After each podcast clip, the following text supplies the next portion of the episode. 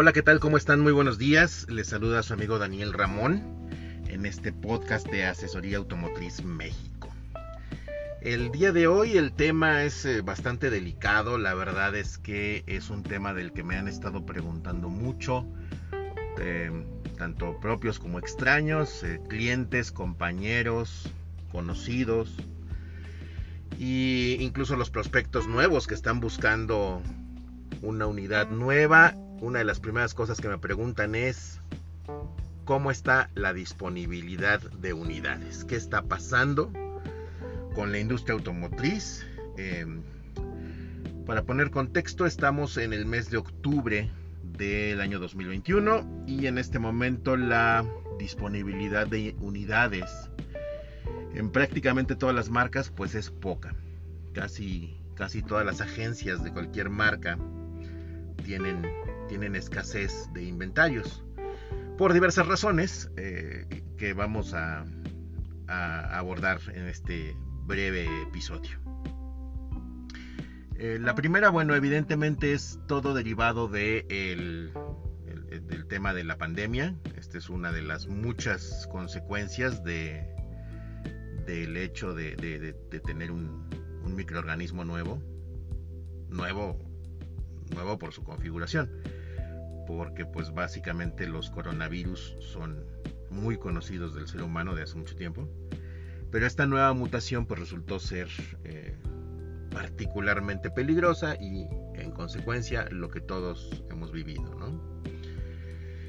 Para la industria automotriz, eh, pues esto significa o ha significado el cierre de plantas por, eh, por cierre generalizado de, eh, de, algunas de algunas ciudades, ¿no? Por ejemplo, eh, en, donde, en donde se localizan estas plantas, si el municipio, el gobierno estatal o lo que sea declara el cierre de las actividades económicas, pues se ha detenido la, la producción de, de vehículos y en otras ocasiones eh, también por paros técnicos, como ha sido el caso de la marca Volkswagen, por paros técnicos en la planta y otro de los más importantes eh, factores a nivel mundial es la disponibilidad de eh, componentes, sobre todo componentes electrónicos.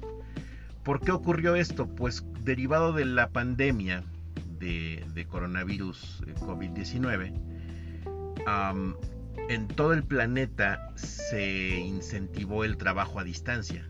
Y el trabajo a distancia implica el uso de tecnologías pues que requieren este tipo de, piezas, ¿no? Como son los chips, los, microcomponentes y este tipo de cosas. por lo tanto, pues pensemos cuántas, cuántos teléfonos celulares, tabletas, computadoras, modems, etcétera, se, fabrican y se venden en el mundo por cada auto de alta gama que se vende. ¿Por qué digo de alta gama? Pues porque son el segmento que más sufre, porque es el segmento que más incorpora tecnología. Y por lo tanto, pues más depende de la disponibilidad de estos productos. Entonces, ¿cuántos autos de alta gama se, se venden en el mundo por cada cuantos teléfonos, tablets, computadoras, modems, etcétera. ese cálculo pues, es sencillo de hacer, ¿no? Este, no sabemos cuántos, pero sí muchos, ¿no? Seguramente alguien tendrá el dato. Ah, por lo tanto, los pocos fabricantes de estos microcomponentes pues tienen su principal mercado en las tecnologías de la información y pues como cualquier industria eh, favorece a sus propios a sus, a sus, a sus clientes principales no les da les da una, una preferencia. Y de pronto pues si yo fabricara los microcomponentes en cuestión tengo poco material porque se ha estado agotando. Y tengo la capacidad de producir n eh, número de unidades, digamos 10.000. Y la industria de la telefonía me ha estado comprando cientos de miles de estas unidades y me pide las 10.000 unidades que estoy por fabricar o que acabo de fabricar. Y de pronto una armadora de coches me dice, oye, mándame 100 unidades, 100 piezas. Pues es lógico que como fabricante voy a darle toda la prioridad a mi, a mi cliente número uno en este momento. Obviamente no están eh, negando la, la, venta de, de, de microcomponentes a la industria automotriz. Solo es que se está recortando.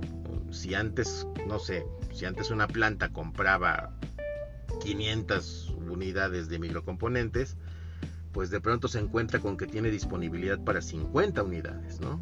O menos, no sé. Y esto tiene como consecuencia, pues a su vez replicar lo que ocurre con, los fabricantes de microcomponentes. También la industria automotriz se ve en la misma necesidad. Tengo pocos autos. ¿A quién se los doy? ¿A quién se los vendo? ¿En dónde los coloco? Pues es lo mismo en el mercado que más me está resultando rentable en este momento.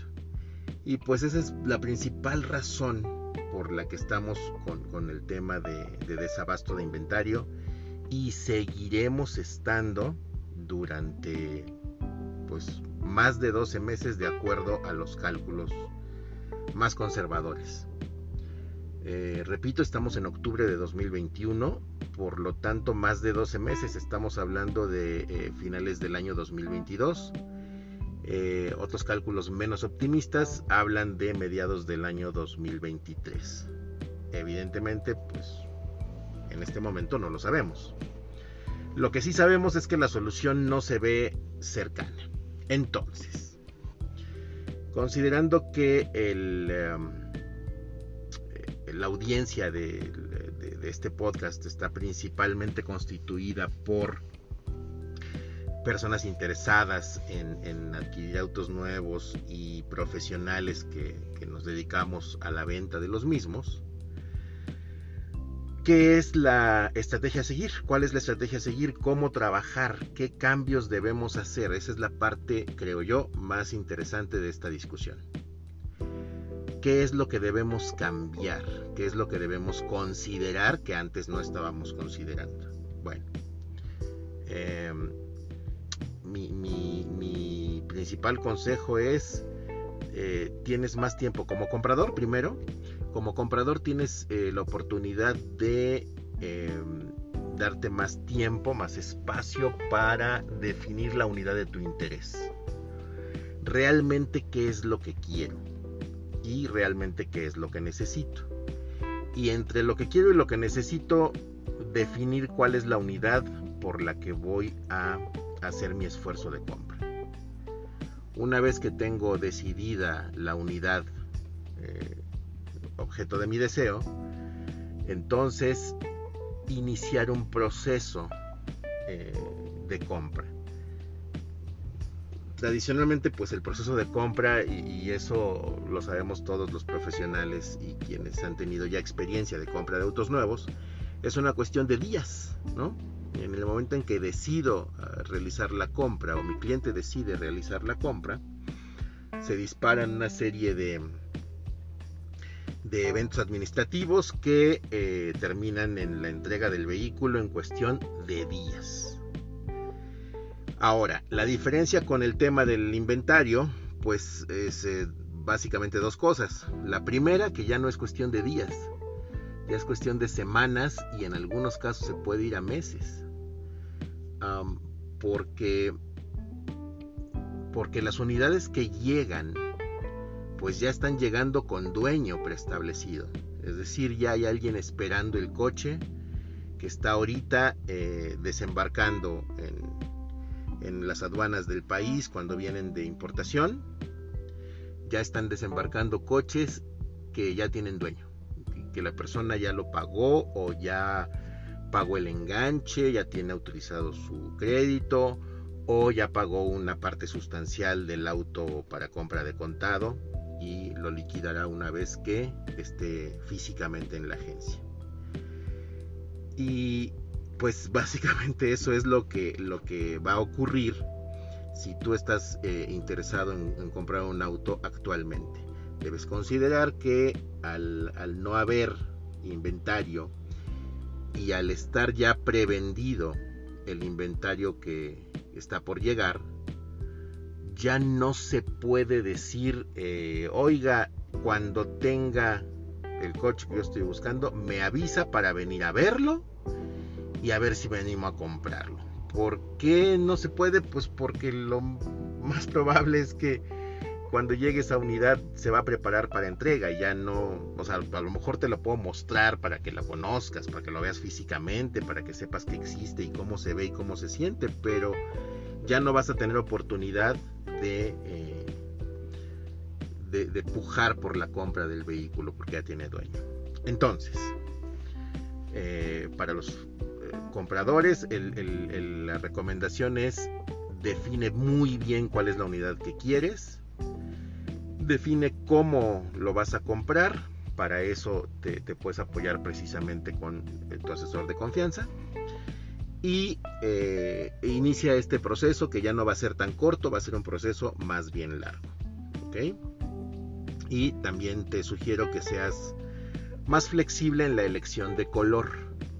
Sabemos muy bien que parte de la eh, del deseo de comprar un auto es el aspecto exterior y eso se define en buena medida por el color puede ser que digas, mira, es que los últimos tres coches que he comprado han sido del mismo color porque siempre es el mismo que está disponible y la verdad es que ya le quiero cambiar. Ok, muy válido, muy entendible, ¿no? O siempre, toda la vida he querido un auto de este color y, y siempre me dicen que no hay y resulta que siempre me acabo comprando otro de otro color. O va a ser mi primer coche y, sueño con que sea exactamente como yo lo tengo en mente y así lo quiero. Está bien, todo eso es válido y es parte normal de, la compra de un vehículo tradicionalmente, digamos. El problema es que no estamos en situación normal, en circunstancias normales, así que habrá que hacer un par de concesiones. Entonces, ¿cuál es la recomendación que hago en este tema? Sé flexible con la elección de color ¿Por qué? Porque si tú, cuanto más te cierres a eh, un modelo, una versión, un color, eh, X característica, a lo mejor el color de los interiores cuando se puede personalizar o hay disponibilidad de opciones, pues más, más difícil va a ser que llegue la unidad que estás esperando. Entonces te sugiero que tengas flexibilidad. Igual escoge dos o tres colores y ponlos en orden si tú dices, mira, este color es el que siempre he soñado, este es el que quiero para mi próximo coche, esta es mi prioridad, lo quiero en este color, número uno. Pero bueno, si, si de plano no hubiera o, llegara rápidamente una unidad de otro color, pues yo estaría dispuesto a aceptar este otro color, número dos. Y si de plano ya pasó mucho tiempo de que yo inicié mi trámite y o más tiempo del que yo desearía y ya ahora sí ya quiero mi coche ya, ya me urge quien, quien lo tenga. Y lo que hay disponible es X otro color y estoy dispuesto a aceptarlo, pues es mi, opción número 3. Ten en mente dos o tres opciones de color para que aumentes tus posibilidades de encontrar la unidad que, que satisfaga tu, deseo y tu necesidad, ¿vale? Ahora, para los eh, ejecutivos de venta de, de, cualquier marca, porque todas las marcas estamos sufriendo del mismo tema, pues es una oportunidad para que eh, despliegues a fondo tu capacidad de identificar las necesidades del cliente. Cuanto mejor identifiques las necesidades de tu cliente, de mejor manera las vas a poder resolver. Esto no significa que tú vas a modificar el coche al gusto del cliente, no, por supuesto que no estoy sugiriendo eso.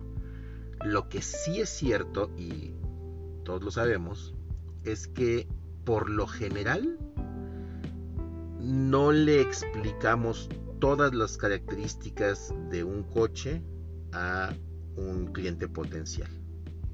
Muchos hacemos esta explicación exhaustiva a la entrega del vehículo, pero pocos lo hacemos eh, durante, la, durante el primer contacto con el cliente. ¿Por qué es importante darse el tiempo de conocer al cliente? Porque le vamos a poder dar opciones de solución a sus necesidades con lo que tenemos a la mano. Por ejemplo, si es difícil que alguien de primera mano, en tu primera cita con un cliente, con un prospecto, te cuente detalles de su vida que a lo mejor no parecen no venir al caso con la compra de un coche.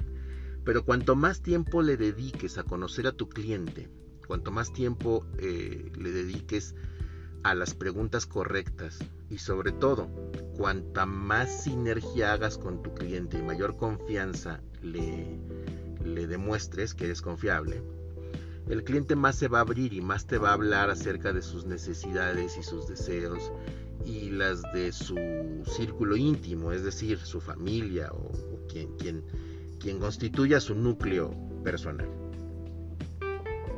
¿Por qué es importante? Porque podemos encontrar necesidades ocultas a primera vista que resulten probablemente en el cambio de unidad, de modelo que estén buscando. Yo creo que a todos nos ha pasado alguna vez que un cliente viene preguntando por X coche y platicando con ellos encontramos eh, una opción y le decimos, mira, tú me preguntaste por este, pero tengo esta otra opción que probablemente te funcione mejor por X, Y o Z.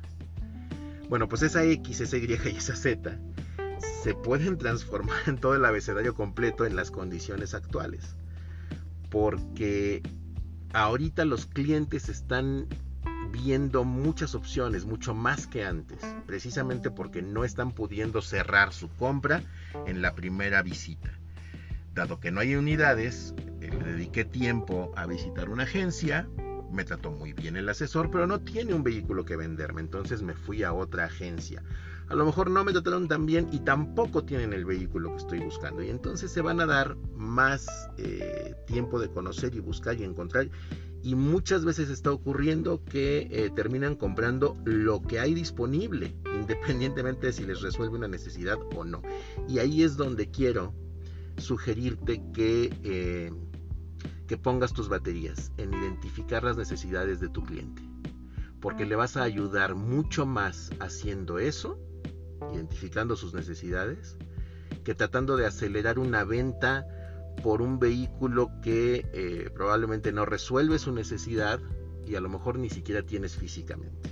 ¿De acuerdo? Entonces, bueno, concentrémonos en dar nuestro mejor servicio. El, el momento es ahora. Esta, esta crisis de, inventario nos da la oportunidad de ser mejores. Seámoslo.